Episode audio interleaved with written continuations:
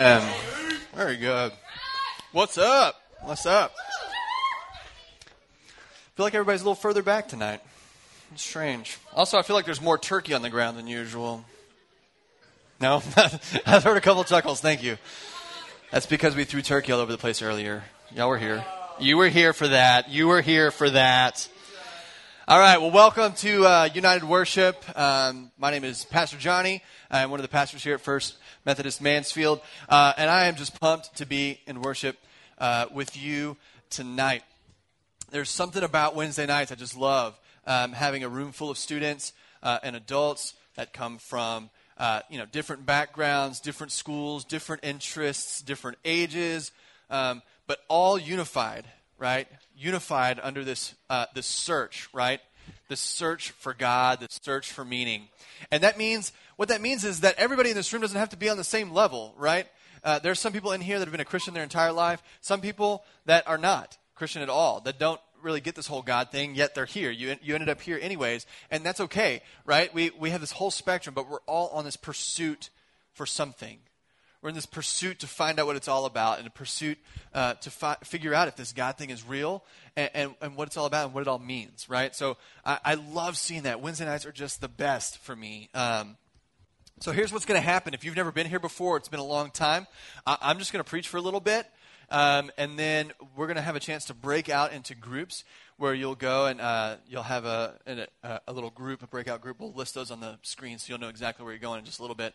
Uh, and an opportunity for anything that I say tonight that might confuse you or bring up some questions. Um, write that down on the little thing that you got there uh, in the notes section. You can write that down there. Also, uh, your group leaders will have uh, a set of questions to help you kind of dive a little deeper into the content that we have. That's the whole point. Because people like me can get up here and yak and yak and yak all day. But until you get into a small group of people and are able to kind of dialogue about some of this stuff, it really can just end up in your head and just be head knowledge. You really got to work it out with people. So that's what we'll do uh, a little bit later. And also, Amanda mentioned earlier, if this is your very first time, uh, Blake um, is around, and you need to see him because he's got a, a little special prize for you. So, tonight, tonight, it's going to be an interesting night. Now, I've told you before, if you've been here before, I told you one of the things that I'm really passionate about doing here is not, I, I love talking about Jesus, right? I, Star Wars too.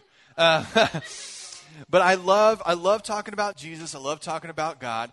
And I think sometimes we in the church um, tend to keep it right on that level, just the fluffy, flowery, you know, just we love God and God loves, and you know, it's all it's all good, and that's all very true, and that's my favorite part about Christianity is that we we serve a loving God, right?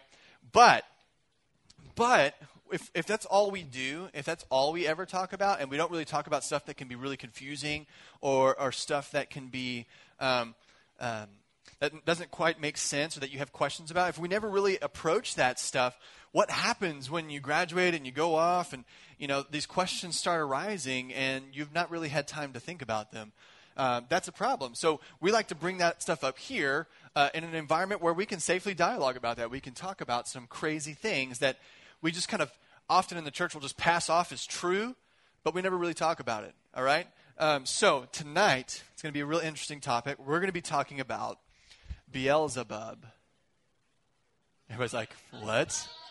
Okay, okay, okay. If you don't know Beelzebub, uh, you might know Beelzebul. No? What about um, the serpent? Or the dragon? Mm. What about the adversary or the tempter or the thief? Maybe, maybe you know this person by the name Lucifer. Oh. No? Still confused? Who knows? Who knows the name Satan? Satan? If you rearrange the letters for Santa, it's Satan. I don't know if y'all used to watch Saturday Night Live back in the day, but if you're still confused tonight, if you're still confused tonight, we're talking about the devil, right? Woo!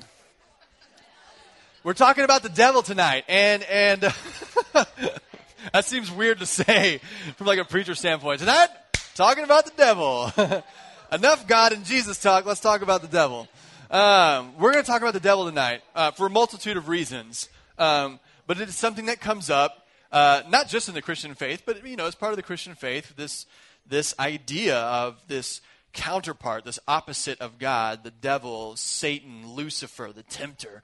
Like, there's, these images are creeping around. As soon as I say devil, you have these images that crop up in your mind, right, of what that looks like. And it's not your little, little brother or sister. Um, but you have this picture, probably like he's in a red suit with like horns and a tail and a pitchfork, right? But, you know, we have, we have all these pictures of what Satan could look like. If you, if you like the 80s movie, uh, is it Legend with uh, Tim Curry, where he was the devil with his huge horns? Um, anyways, that's beyond y'all. Uh, so we're talking about the devil. Here's why. Here's why we're talking about the devil. Our free will. Our free will. Um, we we believe in the Methodist Church. We believe that we have free will. Um, that means we get to choose uh, to love God or not. Uh, we we can choose good or evil. Our free will opens up the possibility, because you have free will. There is the possibility of both good and evil. Our free will opens up the possibility of both joy and sorrow. We all within us as humans have the capacity to do great good things. We also have the capacity to do very destructive bad things, evil things, right? And often the easiest way to know and to work for good is to understand to understand um, the contrast, right? We look at what is evil and then we do the opposite of that. So we can see what is bad, what is, you know, we see that's bad. We don't want to be that. We, that should not be the way it is. So we're going to do the opposite of that. We're going to do something good instead of that. Sometimes we can look at it in, con, in contrast and we can see maybe some of the evil that has been um, allowed to infiltrate uh, God's creation, right? You can, you can open up a newspaper or turn on the news and, and you can hear atrocities that happen not just in our country, but all over the world, where people are doing hateful, hurtful things. Um, and, and, and we as, we as Christians are, are striving for the good, right? So we see that evil and we want to do good. And since the dawn of time, since the dawn of time, since humans have been around and been doing bad things, um, people have told stories. People have told stories that have personified evil, that have given evil and bad things a face and a name. And sometimes they call that Satan, sometimes they call it the devil. In Genesis, that personification of, of evil and temptation comes from a sly little serpent that sneaks in there and, and whispers into Eve's ear. Right? And, and what, it, what that serpent seeks to do is to disrupt, to disrupt the intimacy and the faith that Adam and Eve shared with God, that got in between um, Adam and Eve and God. Today, today in today's world, I, I, go to seminary, so I sit in a classroom for hours on end, listening to people that look like Gandalf talk, and we go round and round and round about all these ideas about Christianity and God and Jesus and what it all means, and we talk back and forth. And today, even today, um, amongst professors that are as old as dirt, uh, that have spent their entire lives studying this stuff, will disagree on how, on how the devil works. Some believe that the devil is an actual being, a, a real entity that exists, um, that is sort of the opposite of God, that comes and seeks to destroy and to tempt and, and to be a real part and a real disruptor of your life. Others believe that the devil is simply a metaphor, it's simply uh, a personification of evil. We, we can comprehend of bad, evil things happening, um, and so we just kind of give it a name the devil, right? We kind of put this figure that's kind of in charge of it, uh, but it's more or less a metaphor.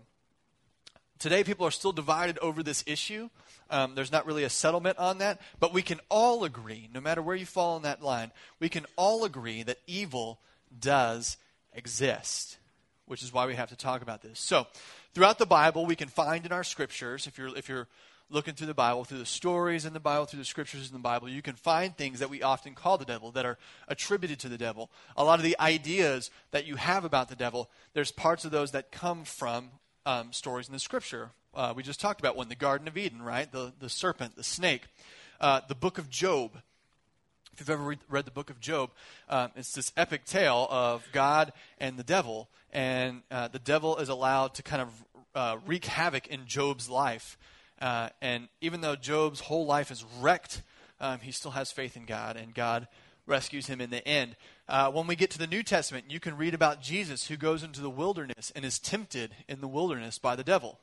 Right? The devil keeps telling Jesus, You can have all this stuff, all these riches, all this fame, all this glory. All you got to do is bow down and worship me and not God in heaven. And Jesus refuses to do all of that. There's also a story where Jesus casts demons, a legion of demons, um, out of this crazy guy out in the woods and throws them into pigs, and they kind of jump off this cliff. And you can read in the book of Revelation, which confuses everybody in the world, um, but there's like this dragon, serpent, beast thing that comes out, and they call it the Antichrist, right? And so there, there's all these different. Um, stories and depictions, and what we end up doing is kind of lumping them all into one thing, and we call it the devil, right? When, in fact, a lot of the times in the Bible, it's maybe a, a, a little bit of a misattribution, right? It's a, a misinterpretation. There's, there's no part in the story of Genesis that actually says the snake is the devil. It's just a serpent. But we, because we know of the devil and we've read other parts in the devil, we assume that that's what that is. In some cases, it's not um, it's not a mistranslation at all. It's literally in the book of Job. They literally mean the devil, the Satan, the tempter, the adversary. That's who they're talking about. And and and sometimes all these things get lumped together. But but the important thing to know is whether you think it's literal, whether you think it's metaphorical, um, really isn't all that important. Because we ask ourselves this question: Is the devil real?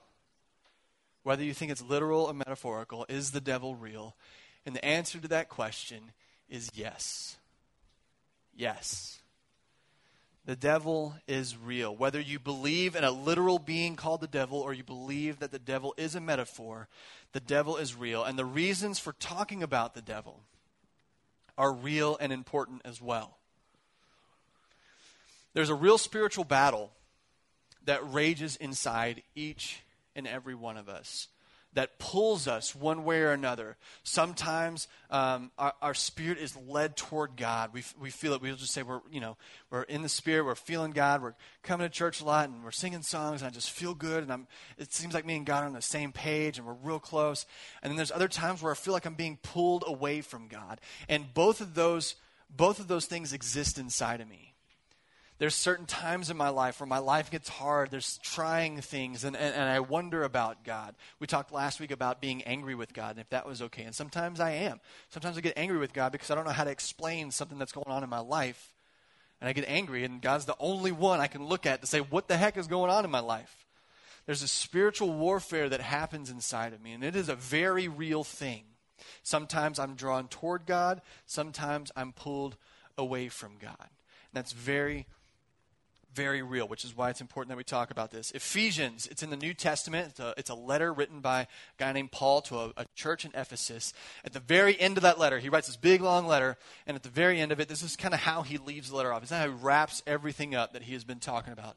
Uh, in Ephesians chapter 6, verses 10 through 12, he says, Finally, be strong in the Lord and in the strength of God's power. Put on the whole armor of God so that you may be able to stand against the wiles of the devil. For our struggle is not against enemies of blood and flesh, which is basically just mean tangible enemies. Our struggle is not against enemies of blood and flesh, but against the rulers, against the authorities, against the cosmic powers of this present darkness, against the spiritual forces of evil in the heavenly places. The devil, when you read through scriptures, again, whether literal or metaphorical, when you read all those stories that we attribute to the devil, they all have the same characteristic. They all have the same characteristic. The devil challenges your faith and suggests sin. The devil challenges your faith by suggesting sin. If you haven't found out already, there are blanks on those pages. If you want to fill those in, I'll help you remember some of this stuff. The devil challenges your faith by suggesting sin. Now, by giving that statement, that means I have to do some explaining here first about what faith and sin are. Uh, faith and sin, they, I feel like these things are the polar opposites, right? Faith, faith is a drawing near to God. When we step out in faith, faith doesn't mean we're all at the same level, but a faith, when I have faith, that means I'm moving toward God. I'm moving toward God. Faith is a drawing nearer to God, but sin is a separation. Sin is a, is a, is a drawing away from God, it is a pulling away from God. We, we tend to hear the word sin and we tend to think of very specific actions. And really, that's not the definition of the sin. Definition of sin is to be separated from God. So if faith is to be drawing near to God, sin is to be separating from God. And that is the main task, aim, uh, goal of the devil, is to draw you away from God to lessen your faith and suggest that you separate yourself from God, that you don't trust God anymore, that you draw away. This can look in, in two different ways if we're going to generalize. One, it could be temptation. We see the story of Jesus and the devil, and the devil is tempting Jesus. This is what happens if you want to attribute the serpent or the snake in the garden to the devil. This is what happens to them. It, it comes and whispers in Adam and Eve's ear, and it says, Look, God's holding out on you. You can't trust God. Trust me instead. You should go eat this thing that God said no because He's just holding out on you. God's just holding out on you. Go do this thing. It's a temptation to draw you away from that which you know you're called to do. Temptation. And typically, what that temptation is like is it's very self serving. It's a very selfish, self serving thing. It turns you from God and turns you inward toward yourself. Right? The other thing it can look like is doubt. It can cause you to doubt not only the existence of God, but even the faithfulness of God. You may still believe God exists, but you might believe that you can't trust God or God is not faithful. It might cause you to doubt. That's what the tempter can do. Turns you away from God above to basically nothing. So what? So, so what's why is this important? Okay, great, Johnny. We we, we want to have faith and we don't want to have sin and, and we don't like the devil, right? God good, devil bad. We got it. What's the important part? People may be divided on whether Satan is an actual being or symbolic personification, but we can all agree that the evil does exist. The good news here's the good news is that Jesus conquered evil through the cross. Jesus conquered that evil. And Christians, if you're here tonight and you, you would self identify as a Christian, if I were to ask you, Christian, yes or no, and you would say, yes.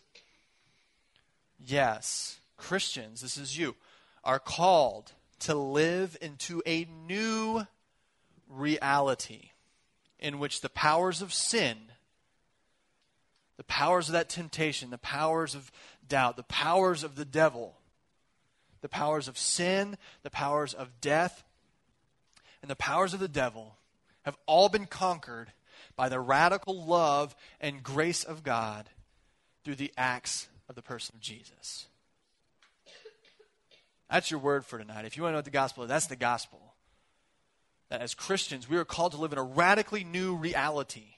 A reality that says that that radical love and grace of God through Jesus conquers all that stuff. And that's something, that's something that we can hold on to. What that means is, is our battle with the devil is not passive. The devil does not exist so that we could blame the devil for bad things that happen. I, I didn't do it. The devil, the devil made me do it, right? The devil doesn't exist to have something to blame for the bad in the world or the evil that exists in our life. So, don't waste your time. It's no good to blame the devil. Instead, we must resist the devil. Resisting is active, blaming is passive. Blaming means it's not my fault. I can't do anything about it. I'm going to place all the responsibility and blame over here, and I'm just going to sit over here and boohoo about it. Instead, you must resist the devil.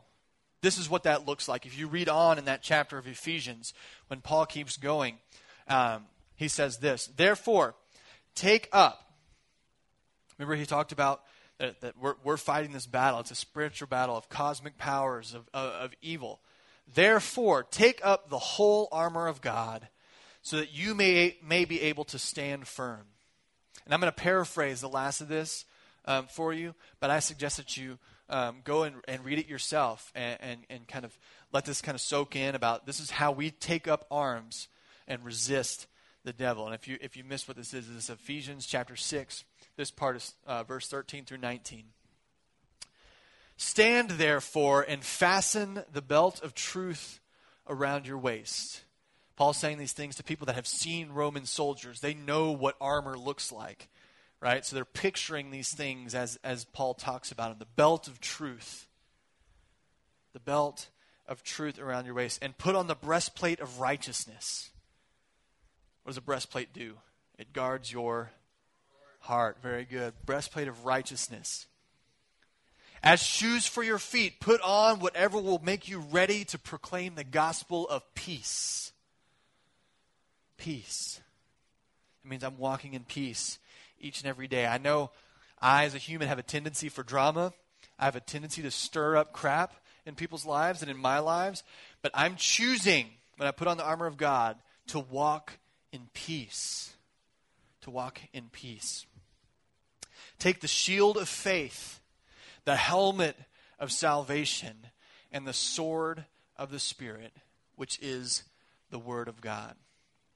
Paul says these, these, this evil that exists, this, this temptation to, to separate ourselves from God, there's a real struggle and a spiritual battle that happens within each and every one, one of us. Part of us that wants to be near God, that is drawn near God, and part of us that wants to separate ourselves from God, that wants to be drawn away from God, that doubts, that's tempted easily. There's a real battle that happens within each and every one of us. And what Paul is saying is that when we wake up every day, we put on this armor, that we know the truth, that, that we walk righteous and we guard our hearts, that we seek peace, that we guard ourselves, we defend ourselves with our faith, that we know where our, where our salvation comes from, and that our fighting, our battle, our weapon of choice comes from the Word of God. Which, if you read the book of John, it says that's what Jesus is, is the Word of God. That's what we do each and every day to resist the devil and, and to resist the temptation to simply blame blame the devil for all the evil in the world. We take action. We become a participant in that. I'm going to pray for us, and then somebody's going to come up and, and uh, help you get dismissed to your groups where you have an opportunity to talk about this a little bit, a little bit more, dive a little bit deeper into what this actually means for you in your life, in your situation. Okay? Let's pray. Gracious God, we thank you so much for the opportunity to be here, to sing praises to your name, uh, to play silly games, God, and to hear the truth of your word. We just pray, God, tonight as we as we wrestle with this idea of evil, and um, you know, God, whether it, whether whether it's a devil that is actually uh, a real being, God, or or um, a metaphor, we're not sure. We have human brains, God. We're trying our best, but we know that evil exists, and we just pray that God, instead of remaining passive, that as Christians we become active in bringing about that new reality. That, that bringing that love and grace, God, that, that you gave so generously and so radically. We want to play a part in that by putting on the whole armor. God, we thank you. Give us the courage to, to fight the good fight, to be participants in the bringing of your kingdom. In your name we pray. Amen.